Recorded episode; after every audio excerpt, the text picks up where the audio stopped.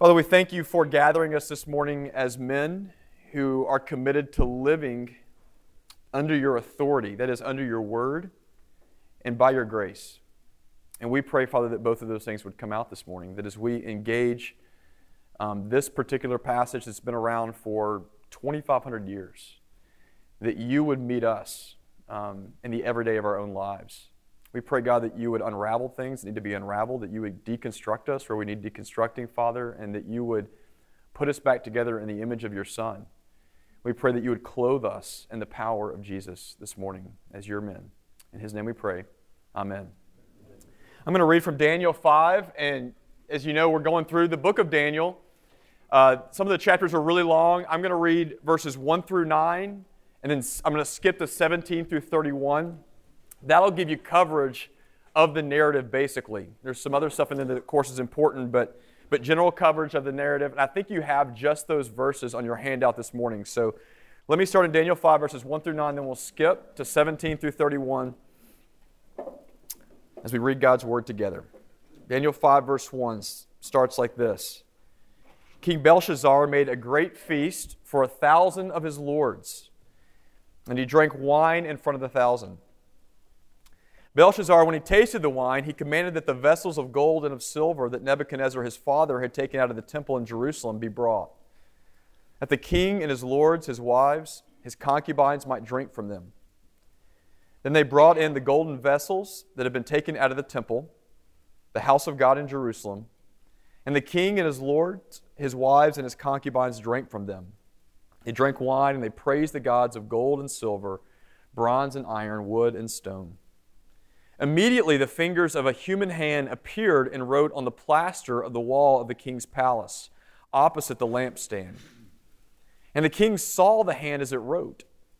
Then the king's color changed, and his thoughts alarmed him. His limbs gave way, and his knees knocked together. The king called out loudly to bring in the enchanters, the Chaldeans, the astrologers.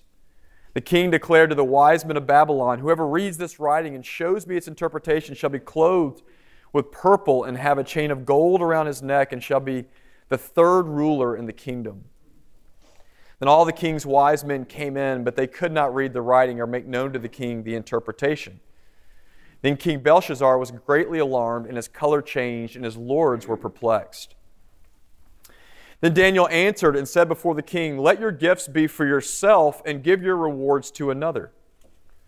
Nevertheless, I will read the writing to the king and make known to him the interpretation.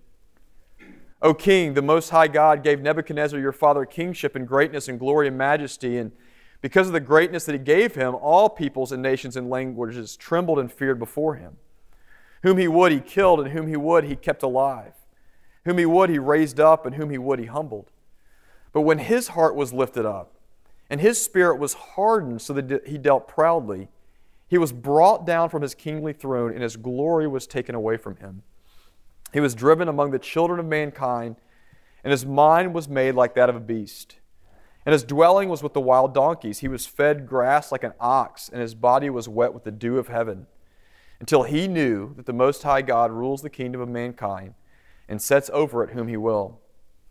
And you, his son, Belshazzar, Belshazzar, have not humbled your heart, though you knew all this. But you have lifted up yourself against the Lord of heaven. And the vessels of his house have been brought in before you, and you and your lords, your wives, and your concubines have drunk wine from them. And you have praised the gods of silver and gold, of bronze, iron, wood, and stone, which do not see or hear or know, but the God in whose hand is your breath, and whose are all your ways you have not honored. Then from his presence the hand was sent, and this writing was inscribed. And this is the writing that was inscribed Mene, Mene, Tekel, and Parsin. This is the interpretation of the matter. Mene, God has numbered the days of your kingdom and brought it to an end. Tekel, you have been weighed in the balances and found wanting. Peres, your kingdom is divided and given to the Medes and the Persians. Then Belshazzar gave the command, and Daniel was clothed with purple. A chain of gold was put around his neck, and a proclamation was made about him that he should be the third ruler in the kingdom. And that very night, Belshazzar the Chaldean was killed. And Darius the Mede received the kingdom, being about 62 years old. This is God's word. I have a, um, I have a friend who walked on to play football at TCU in the 90s. Um, he came as a preferred walk-on, and um, so that meant that he didn't he wasn't scholarships or anything. He just sort of asked him to walk on. And if you remember TCU in that era, it wasn't a great era. You know, they had this sort of the occasional bright spot with LaDainian and Tomlinson, but for the most part, they weren't very good. And he walked on, and he knew he went to a small private Christian school in Fort Worth, and he knew that the competition level, sort of moving from that private school up to Division One football, would be a little bit different. It'd be be harder. And so he goes to the first practice, and he said, I was engaged in some of the opening drills of the day. And one of the first drills was I was supposed to, he was a receiver, very fast. Probably not as fast as me, but very fast. You get it. and so he's running these opening drills during the day. And the drill was he had a def- defensive back on him who he said was bigger and stronger and faster than anyone he'd ever seen before. And um, it was on him. And the drill was he was supposed to run a route, catch the ball, and the defensive back was supposed to just check him. That was the, that was the signal the drill was over. If you know what that means, it means like put your hands on him, kind of hit him halfway, but don't really hit him. And so he said, You know, I ran a drill, caught the ball, and the defensive back came and he checked me and he turned to me and said, Chad, I'd never been hit that hard in my entire life. and he was going half speed. And he said, I knew I was at TCU and I knew we were looking at a three and nine season. And uh, at some point, I might get in and have to be hit like that by an Oklahoma linebacker who was an All American. And he said, At that moment, I went home and I put my pads down and I hung up my cleats and I never came back again, and it was the best decision of my life.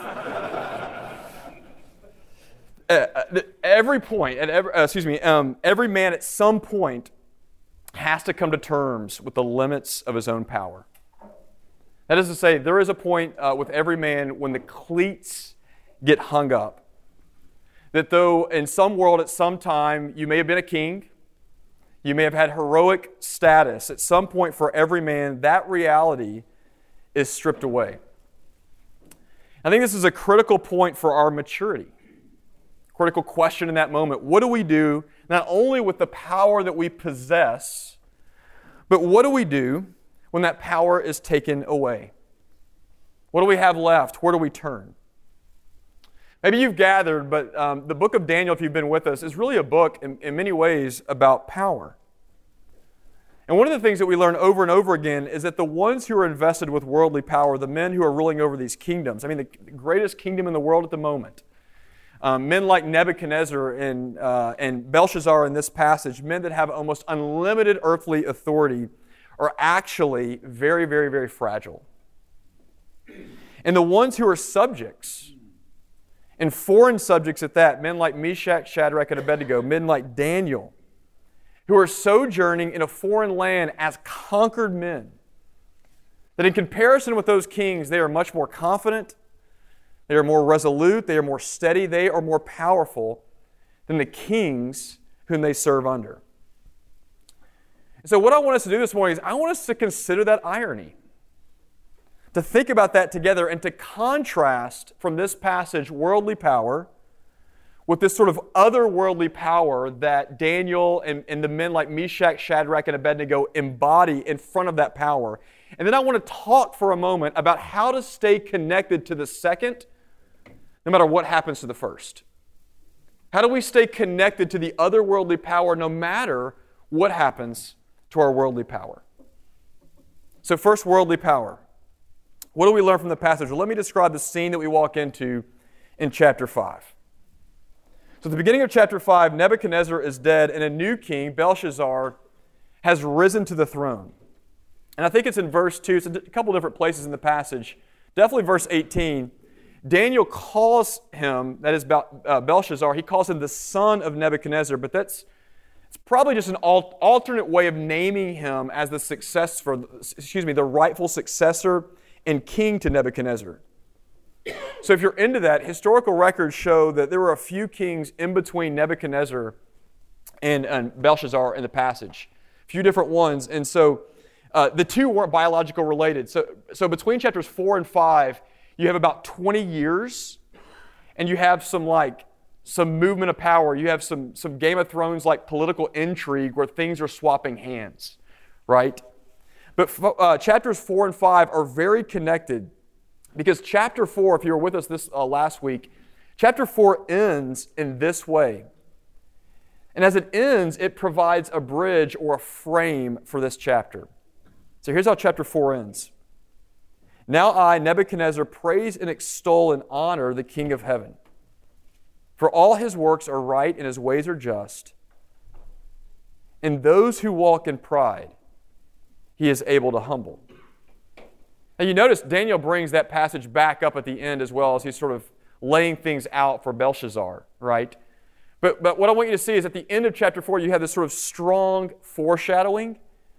Because when the curtain opens on chapter 5, it opens on, a, on the scene of a man who is walking in pride. Belshazzar has summoned all his lords together for a feast. This is not just sort of a, you know, a Friday night party. It's not a just for the fun of it celebration. This is a political feast. It's a move that is intended to unite the leaders of Babylon because, lo and behold, a new power is on the rise. The neighboring Persians are encroaching, and Babylon's position on the world stage is under threat. And so, what do you do if you're the emperor in that situation? What do you do if your own power is under threat? It's being challenged?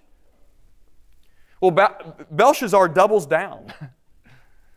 he puffs up his chest and he gathers all his warlords together and he shows everyone how many women he controls and he pulls out, he pulls out the spoils from the other nations that Babylon has conquered, including Jerusalem. And he signals the fact that he still believes in their national supremacy. He still believes in the invincibility of his own power.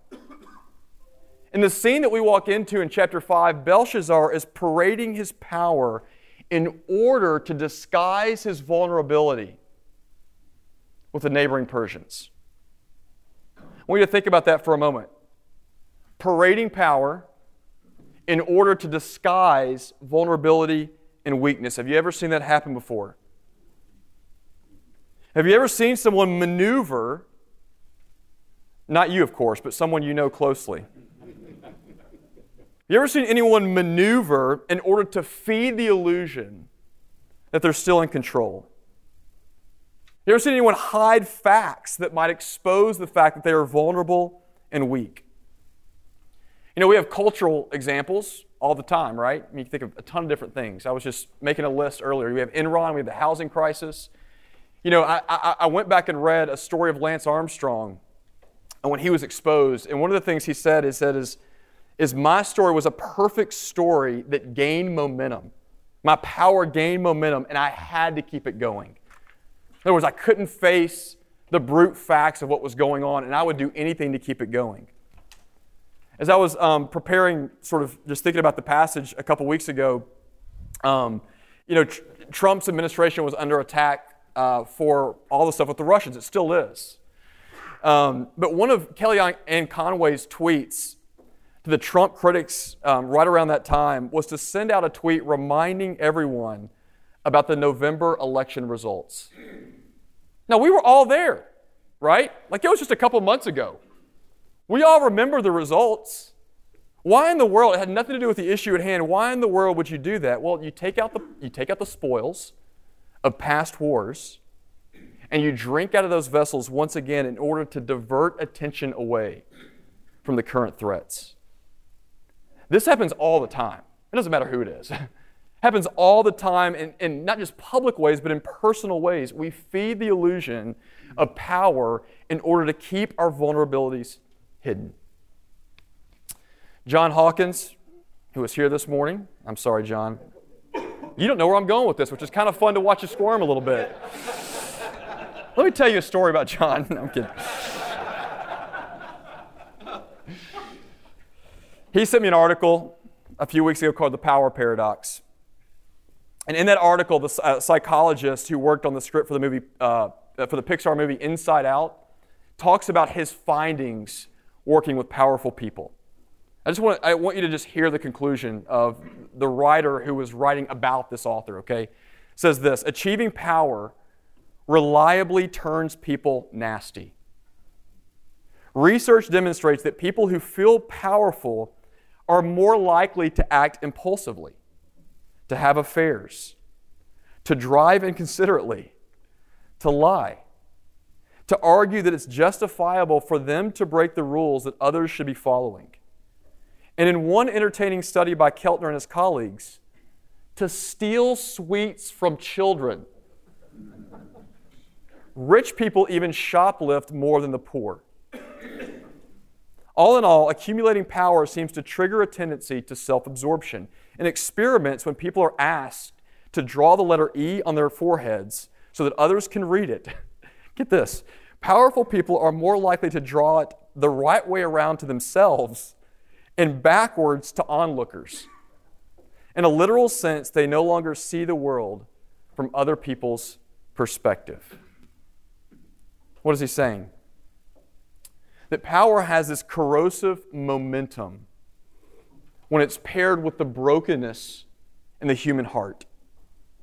And it's a corrosive momentum that not only gives rise to self absorption and to callousness, but it also impairs our ability to see the world as it really is.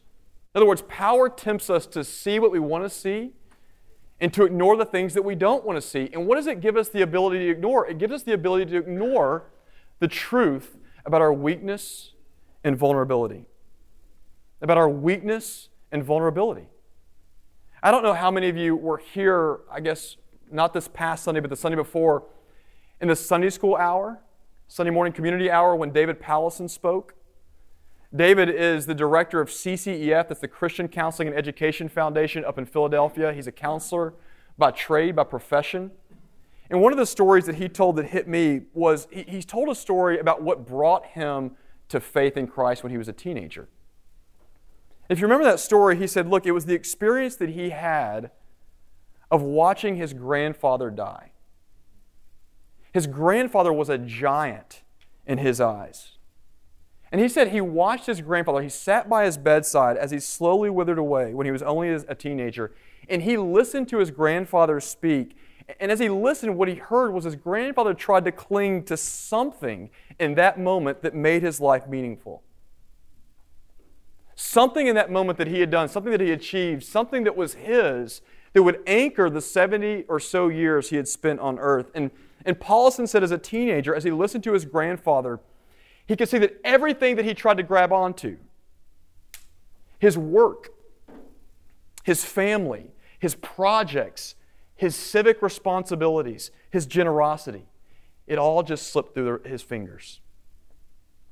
To watch his grandfather, this giant of a man in his own eyes, try and fail to hold on to something he had accomplished in the face of his own mortality Powlison said that was the cue for him early on that worldly achievement and power would never be sufficient to anchor a man's life.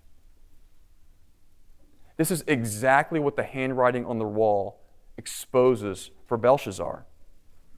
You had the middle of this great feast, this great demonstration of worldly power, unrivaled worldly power, right? And God sends this message in the form of a magic finger, something as sort of small and innocuous as a finger that is just writing on the wall, and only Daniel can read it. And the message essentially says this in interpretation three things. He says, You're about to die. Your kingdom is ending. You are about to die. You're, you're going to be judged, and in your judgment, you are found insufficient. The scales have been weighed, and you, uh, you are found wanting. And three, all that you've accomplished and all that you've worked for, your kingdom, your legacy, it will be divided and scattered among your enemies. In other words, God is saying, Belshazzar, here is the sum total of all the power you think you possess. Here are the things that are most tempting for men to hold on to your life, your worthiness, your legacy. And God is saying, I am taking them all away. I'm going to take them away, and when I do, you're going to have to reckon with the fact. You're going to have to come face to face with the reality of who you are apart from those things, and you're going to find yourself in weakness and vulnerability. And the message to him and the message to us is you got to humble yourself before it's too late. You want to be on this side of recognizing those things before it's too late. What is the Lord teaching us? Well, one of the things is this whatever worldly power you possess this morning is on loan. it's on loan. We all have some sort of power, and whatever power we possess is on loan, And one day the loan will come due. The loan will come due, and we will confront the, these three things at least, and maybe simultaneously.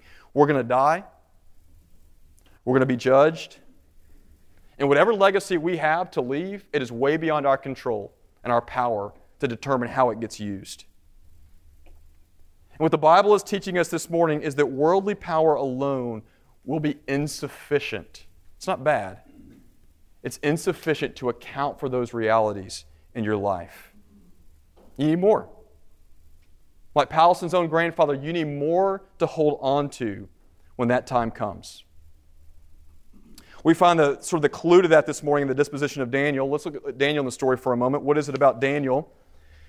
Well, I want you to notice this about Daniel. And Daniel is pretty heroic in almost all the passages. The only one that he might not be heroic in is the one that where Meshach, Shadrach, and Abednego get thrown into the flames, and we don't really know where Daniel was in that situation. But every other passage, he looks pretty good. I want you to notice in this passage that he does not have much worldly power, at least not in comparison to Belshazzar. Right? I mean, he has something, but, but Daniel's a foreign subject. And when the king tells Daniel to come, guess what Daniel does? He comes. You'll notice, though, two things about Daniel in this passage that we also saw in the dispositions of Meshach, Shadrach, and Abednego from chapter 3. And that is this when Daniel is summoned before a worldly power that is greater than his own, though on one hand he is subject to that power, he submits to it. On the other hand, he is extremely bold in the face of it. Do you see that? He is both, submi- he is both humble and fearless at the very same time. Humble in verse 17 because when he gets summoned, he, he basically tells Belshazzar, do you see what he says? He gets summoned, he says, Look, to love you, to do good for you right now, I don't need your rewards. I mean, Belshazzar, it's like Tim Cook, I know you can't do this, look, I get this, coming and offering you a third of apple, right? I mean, this is like uh, sort of tempting, a third of the empire, right? Here's a third of it. And he looks at him and says, Look, I don't need your third. What is he saying? I am fine in weakness and vulnerability. I am utterly at home here. I am utterly at home without your stuff in my own skin. This is like dessert for me. I can take it or leave it. Maybe you can't do that with dessert. It's dessert. I can take it or leave it, but my life is already full. I don't need anything else. And I also want you to notice that Daniel is fearless. In the rest of the passage, Daniel is able to look the king in the eyes and speak truth to power. Right? He tells him in verse 22 And you, his son, have not humbled your heart, though you knew this, but you have instead lifted up yourself against the Lord of heaven. Daniel doesn't add in there, hey, guess what? Don't kill the messenger. Just a messenger? He doesn't excuse himself or accuse himself. He puts himself squarely in the message. He is bold and he is daring and he is brave, though his life could be taken at any moment. Now, how is that possible? What kind of power could produce a man, listen, who is simultaneously unafraid of his own weakness and also unafraid to speak truth to power at the very same time? What could produce a man like that? Look at the passage again. When Daniel is summoned, all right, listen, look closely here. When Daniel is summoned, in whose name does he come and speak? When Daniel is summoned, in whose name, in whose power does he come in front of the king? Right? Not in his own name, not in his own power, but he comes in the power and in the name and on behalf of Yahweh. And that's really important because it means that Daniel's sort of self awareness or self understanding is that he is an ambassador.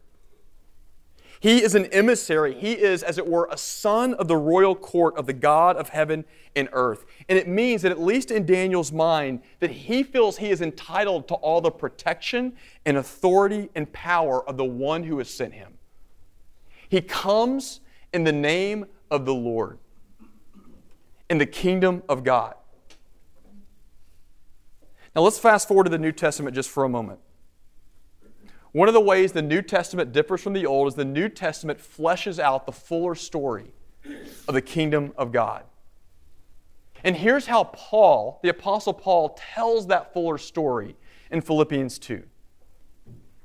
He says, Have this mind among you, which is yours in Christ Jesus. Then he says this he describes him, who, that is Jesus, though he was in the form of God, he did not count equality with God a thing to be grasped, but he emptied himself of that power, taking the form of a servant. And he humbled himself by becoming obedient to death on a cross.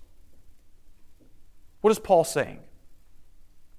Paul is saying, here is the true ambassador. Here is the fuller Daniel. Here is the true emissary, the true royal son of whom Daniel was only a shadow. Jesus not only came in the name of God, Jesus came as God. He was God. He gave up his royal throne to be clothed in weakness, to come to tell us the truth about ourselves, to be the actual handwriting on the wall for us, to be the Word made flesh. And when this royal emissary, this royal son came, he came in utter weakness and vulnerability. He spoke truth to power as a servant. And on the cross, what happened? What happened on the cross? He faced death. He faced his own mortality. On the cross, Jesus himself was weighed as a sinner and found wanting. He was condemned. On the cross, if you read John's account, all of his possessions, all the way down to his garments, were divided and given as spoils to his enemies, to the soldiers at the foot of the cross. Do you see that? The inscription that was meant for Belshazzar, this moment of exposure meant to confront the truth, the rawness of human vulnerability and weakness, this became the handwriting on the wall that Jesus himself submitted to in order to meet us as men in our place of greatest need. Now, why would he do that? Well, Paul finishes in Philippians 2 this way. He says, Therefore, God has highly exalted him and bestowed on him the name that is above every name, so that the name of Jesus every knee should bow, and heaven and on earth, and every tongue confess that Jesus Christ is Lord, to the glory of God the Father. What Paul is saying is that here is lasting power. In the person of Jesus Christ, God emptied himself and he died for you now that you might empty yourself and live for him. That you might walk in the power of his name that you might live and walk this day in union with the one to whom all power, all kingdoms will eventually bow. Man, you walk in the power. You come in the power. You are summoned in the power of the resurrected Jesus Christ, and you are clothed in his righteousness and glory this morning where you sit if you know him. That is your position in Christ. That is a position that Daniel knew only partially, but it is one now that you have fully in the gospel this morning. You say, Chad, well, how do we do that well? How do we sort of walk in that power? I mean, in the world of Babylon, in the world of distractions and power claims, in the temptations of our own flesh, how do we do this well? If you back up in Philippians 2, then uh, you know, Paul says this. He says, Have this mind among you okay, that is already yours in Christ. What Paul is saying is that what is already true about you, you have to have that in you. You have to internalize that, the truth about you as royal sons and emissaries and ambassadors. You have to, you have to help it to sink in as a mindset by which you live every moment of every day. Okay, great. Well, how do you do that? Let me tell you a story. One of the earliest stories I remember from my childhood is um, this is probably the earliest memory I have. And there are no pictures of it, and so I, I think it's a true memory, right? I wasn't sort of reformed by a picture. Was I, my dad took me when I was four or five to, uh, um, to Sesame Street on ice, uh, on ice in downtown Nashville, big Nashville auditorium. We watched the show together, and um, after the show was over, I got up and I ran out as everyone was sort of coming out of the streets. I ran out of the auditorium to meet him at the exit because I, was, I intended for him to see how grown up I was. I wanted him to be proud of me. I'm going to get up, I'm going to show him I can do this on my own. So I ran out and sort of to meet him at the exit. Well, guess what? I got lost. The sea of people, I mean, I was up to their knees, right?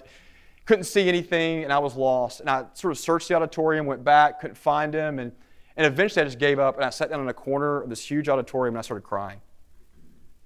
And that's when a man, a tall man, came and found me there and he, and he helped me by picking me up and he put me on his shoulders and he just waited. And he waited, the other crowd, so the crowd was leaving, and he waited and he waited and he waited because that man knew that my dad, my dad would come for me.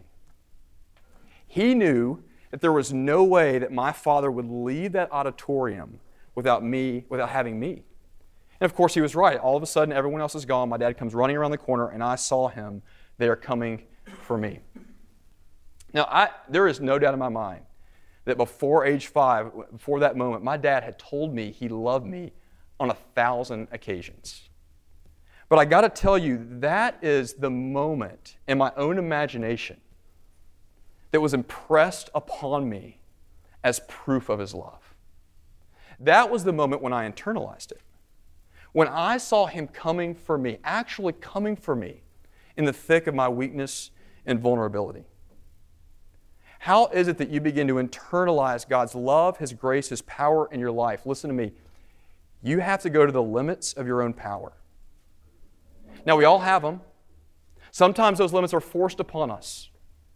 But you have to go to those limits, eh, eh, that, those places in your own mind and heart where you know you are weak and afraid and vulnerable and ashamed.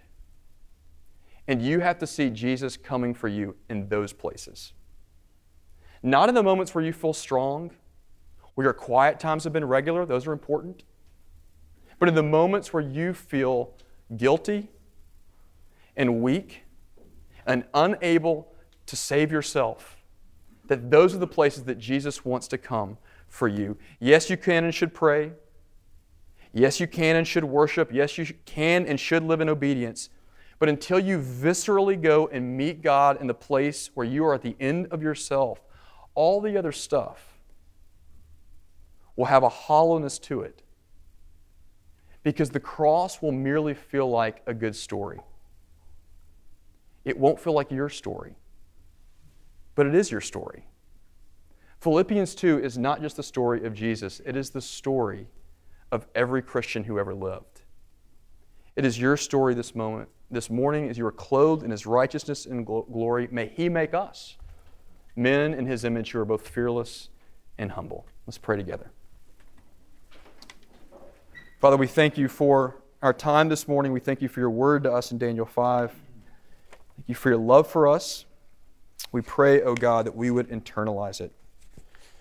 We pray, Father, that you would make us uh, men who know what it is to have that mind among us, who walk in the power of Jesus who are not afraid and yet humble at the very same time.